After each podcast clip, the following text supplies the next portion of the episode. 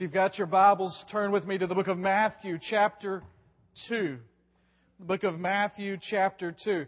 You know, around Christmas, we talk sometimes about the uh, traditions or the memories or the thoughts that come to mind when we think of Christmas. And like many of you, things that come to mind for me include people and gifts and food and tradition. But other things that come to mind, or one of the things that I remember about my childhood growing up, are the places of Christmas. We had a very standard routine growing up of what Christmas meant and where we went and how it evolved. We would, uh, on Christmas Eve, Mom always worked on Christmas Eve. Mom worked at um, Farm Bureau Insurance in Dyer County. And uh, she would have to work till the boss said it's okay to go home. Well, we knew when Mom got home, we opened our presents to each other. And so by the, when we figured out how to use a phone, my brother and I were secretly sneaking into rooms to call Mom and say, "Has he let you go yet? When are you coming home? Do we need to go and start separating the gifts?" And we would open gifts there. We would eat a small lunch, and then we would travel Uh, from Dyersburg, Tennessee, to the large town of Trenton, Tennessee. How many of you have ever been to Trenton, Tennessee? All right? Huge town over in West Tennessee. We go to Trenton. We really didn't go to Trenton. We went around Trenton to Brazil, Tennessee. How many have ever been to Brazil? Well, it's right over there by Gibson Wells. You know where that is probably. But we uh, we would go, and we would stop on the way to see my Aunt Dolly. And Aunt Dolly and Uncle Pete always had a gift for us. And uh, Uncle Pete was always a cool guy because he would take us out to his... Uh, to uh, the place where he was curing country ham. He had his own uh, cure shack out there. He'd take us out there and show us that. And they always gave us a really neat gift. And um, uh, and so we'd go from there, and we'd go to Mama Bus and Daddy Bill's house. Now, Mama Bus and Daddy Bill lived out in the country. All right? They lived so far out in the country, when they named the road that Daddy Bill lived on, because of the nine one one, you know, they had to have a name for the road because he didn't have a name. He just lived out there. They named it Bill Edwards Lane because my granddad, or great-granddad, was Bill Edwards. They just named it after him because they that's the only person that ever lived out there was close to it. So we go to Mama Bush and Daddy Bill's, and we would travel then from Trenton on the back roads to Halls, Tennessee. We're hitting all the big cities around, all right? Halls, Tennessee is where my dad's family was. That's where I got to eat on the ironing board I talked about a few weeks ago. Uh, and we didn't have the kids' table; we had the kids' ironing board, and that's where I ate. And we'd uh, we go, we spend there, we'd open gifts there, and then we'd travel back from Halls to Dyersburg, always noticing the red blinking light in the sky, which meant get home and get to bed. Wake up on Christmas morning, have Christmas at the house, and then we go to Mom's parents' house, and we'd spend the rest of Christmas there. And what I remember is not just the people, or I really don't even remember the presents that we got. What I remember are the smells and the atmosphere and the layout of those houses and those places. Places can have significance in your life. And one of the things I thought about today is I wanted to look for a moment at a place that played a role around the birth of Jesus. Now, I want to be real honest with you. This was not the day Jesus was born.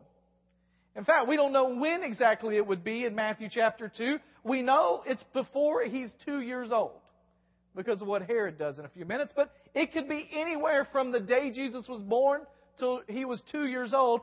More than likely, it's a few weeks or months after Jesus' birth. But I want to look for a minute at a drama that plays out in Jerusalem. And here's the reason I want to look at the drama that plays out in Jerusalem. It's because I think the reactions of the people in Jerusalem in this small drama still encapsulate the three typical reactions people have towards the Jesus of Christmas. Three reactions that people have when they hear the story of Jesus, when they hear about Jesus, when they think about him. These three reactions are still what kind of happen in people's lives. Look at with me in Matthew chapter two, starting in verse one. After Jesus was born in Bethlehem of Judea, in the days of King Herod, wise men from the east arrived unexpectedly in Jerusalem, saying, by the way, we're going to talk about this a little more in just a minute. Don't you find it fascinating that these guys that don't have a clue about Yahweh necessarily show up in Jerusalem and ask about this king that's been born, and it says it's an unexpected visit? The people that should have known had no clue. Where is he that was born King of the Jews? For we saw his star in the east and have come to worship him. When King Herod heard this, he was deeply disturbed. Let me tell you the first kind of reaction people have to the Christ child or to the story of Christmas or to Jesus himself. The first reaction that people have is that they're threatened by him. Now, in this story, we have King Herod. It says here, King Herod was deeply disturbed. What most people don't realize is that Herod was what you would call a radical, malevolent egomaniac. And those were his best qualities. He called himself Herod the Great. Self-appointed Herod the Great. And he was paranoid about people taking his throne. In fact, when he took the throne, he had the entire Sanhedrin put to death. seventy religious leaders. Later, he put to death his brother-in-law, his mother-in-law, his wife, and three of his own children. All afraid they were trying to undermine him. Caesar Augustus, that name sound familiar? Caesar Augustus from Luke chapter two once said of Herod, it was better to be one of Herod's pigs than his son. So imagine, if you will, they're in Jerusalem and these guys come to Herod and say, by the way, King Herod, we've got a question for you.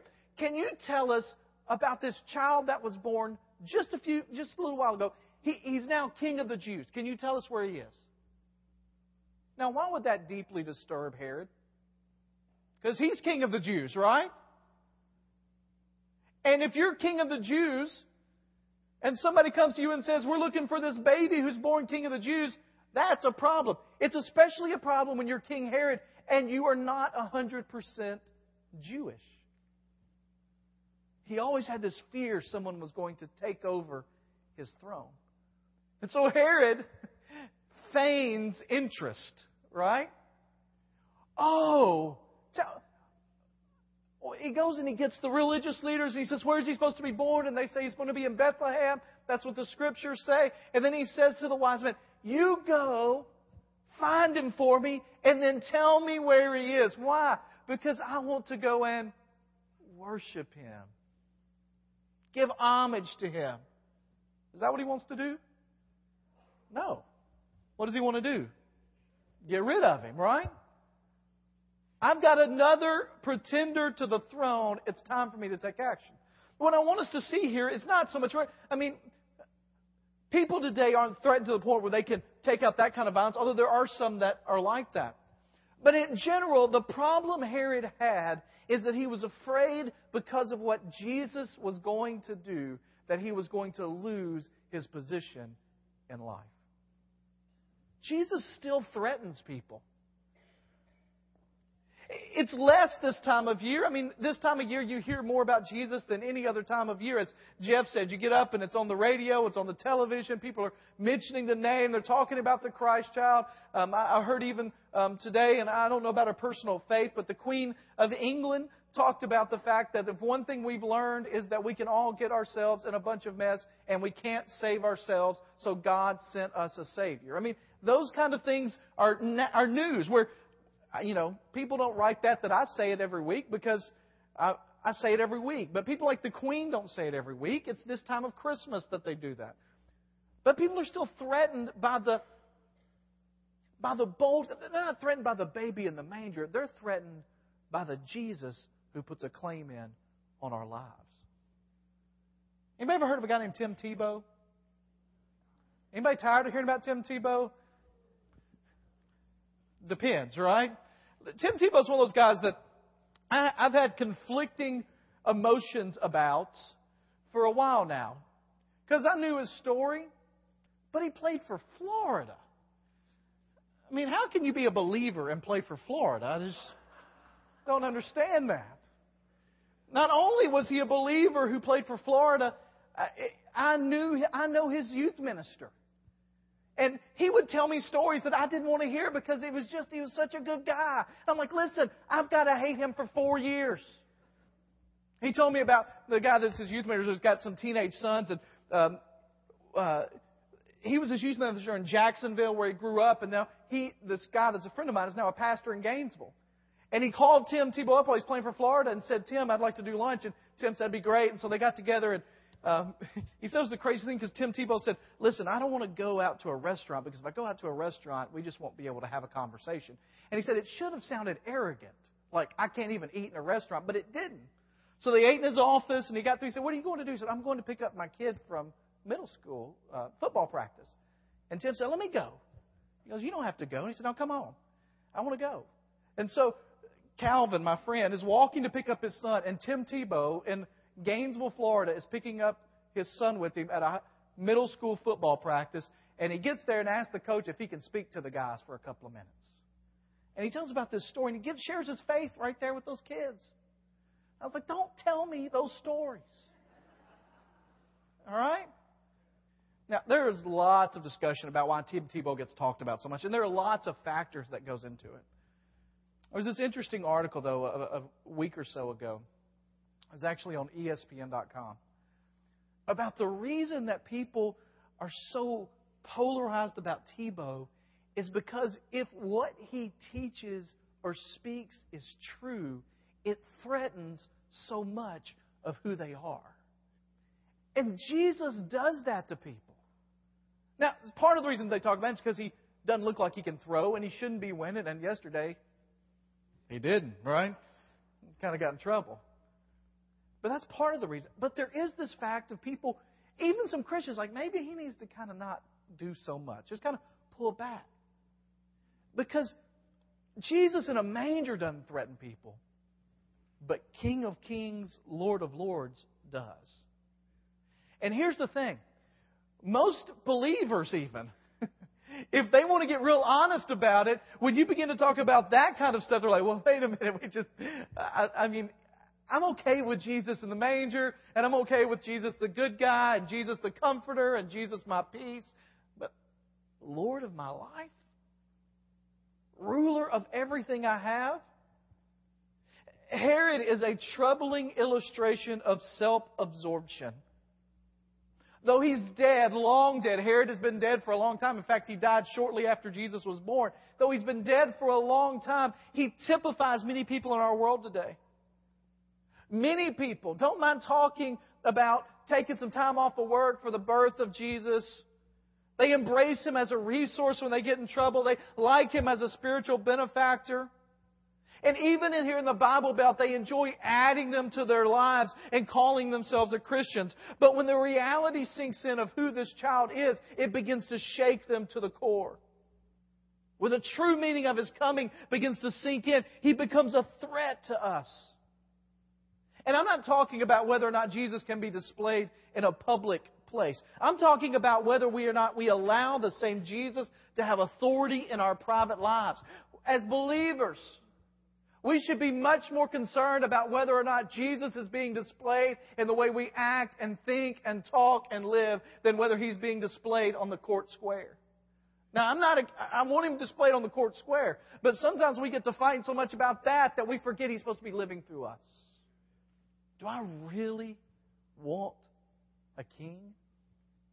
Maybe, if I'm honest, I'm looking for a mascot or a good luck charm or a warm blanket or maybe even someone that will rescue me when I'm needed. But someone who will take absolute control of my life, that's different. Herod, although taken to the extreme, and we would never want to say we identify with him, demonstrates that sometimes when we realize the magnitude of what this child could be, it threatens us. Here's the second reaction. Herod was threatened by Jesus. The second reaction is some of these guys were just complacent about him. You know what always killed me when I read this story? Are the Jewish leaders.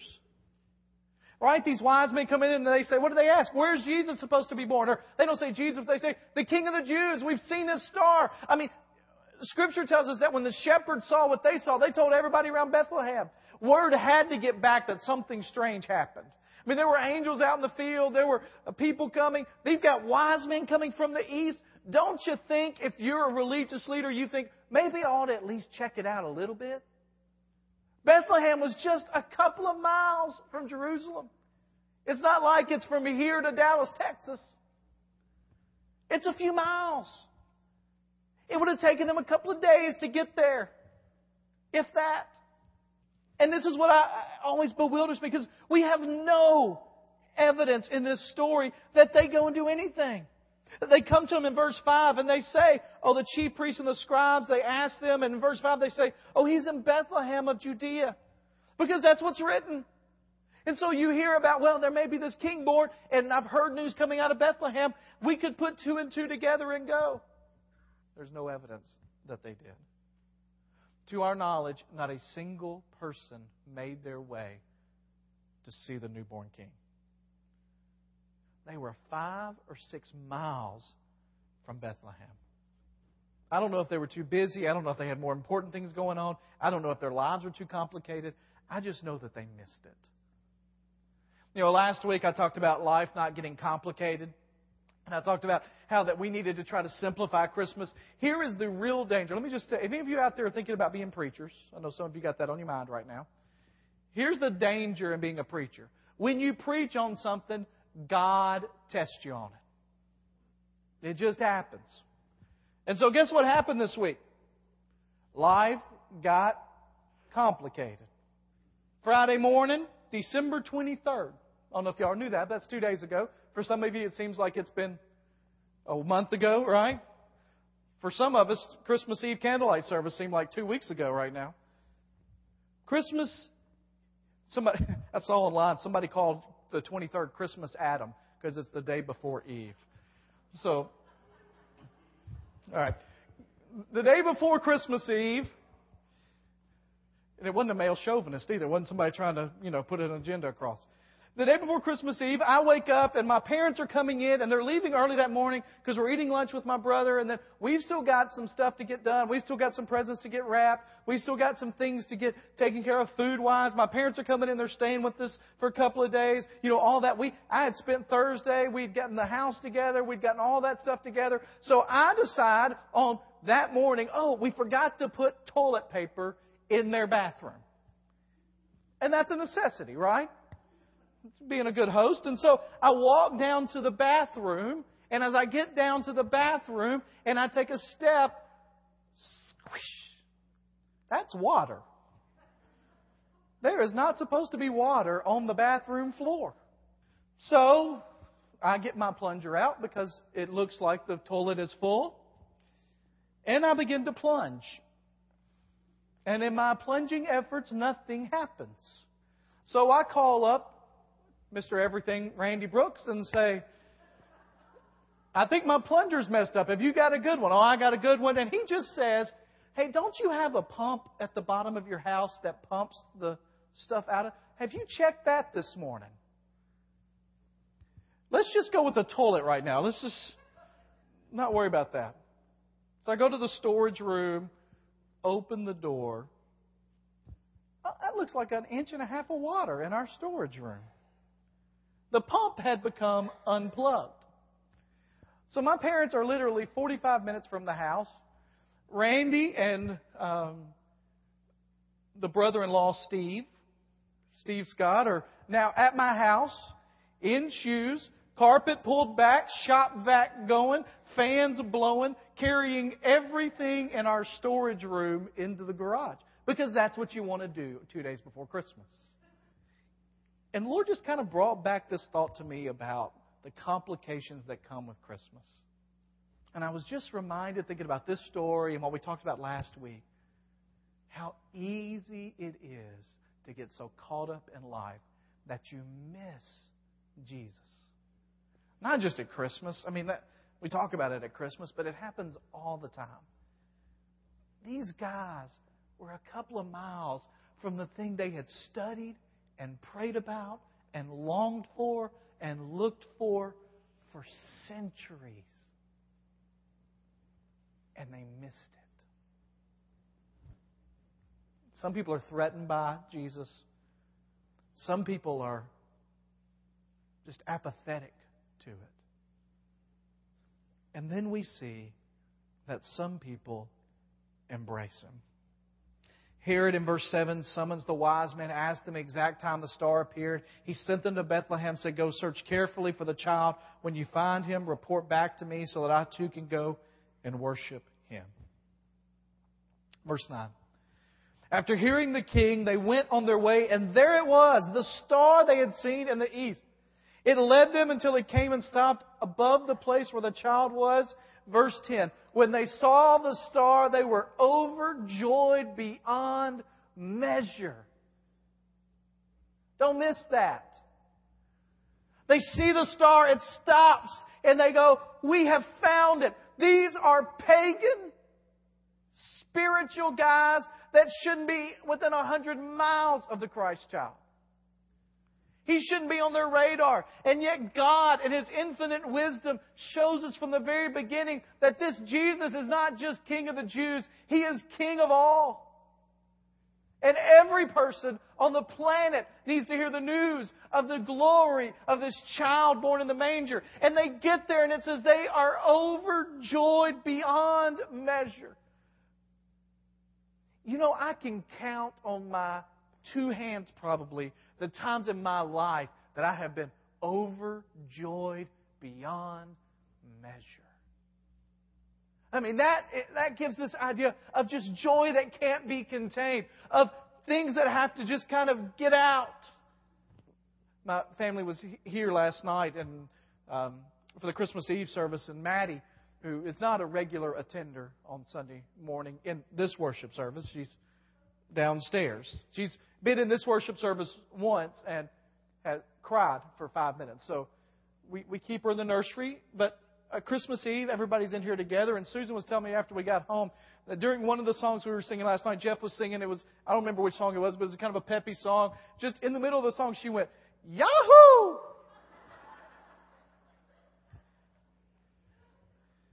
Just happened, you know?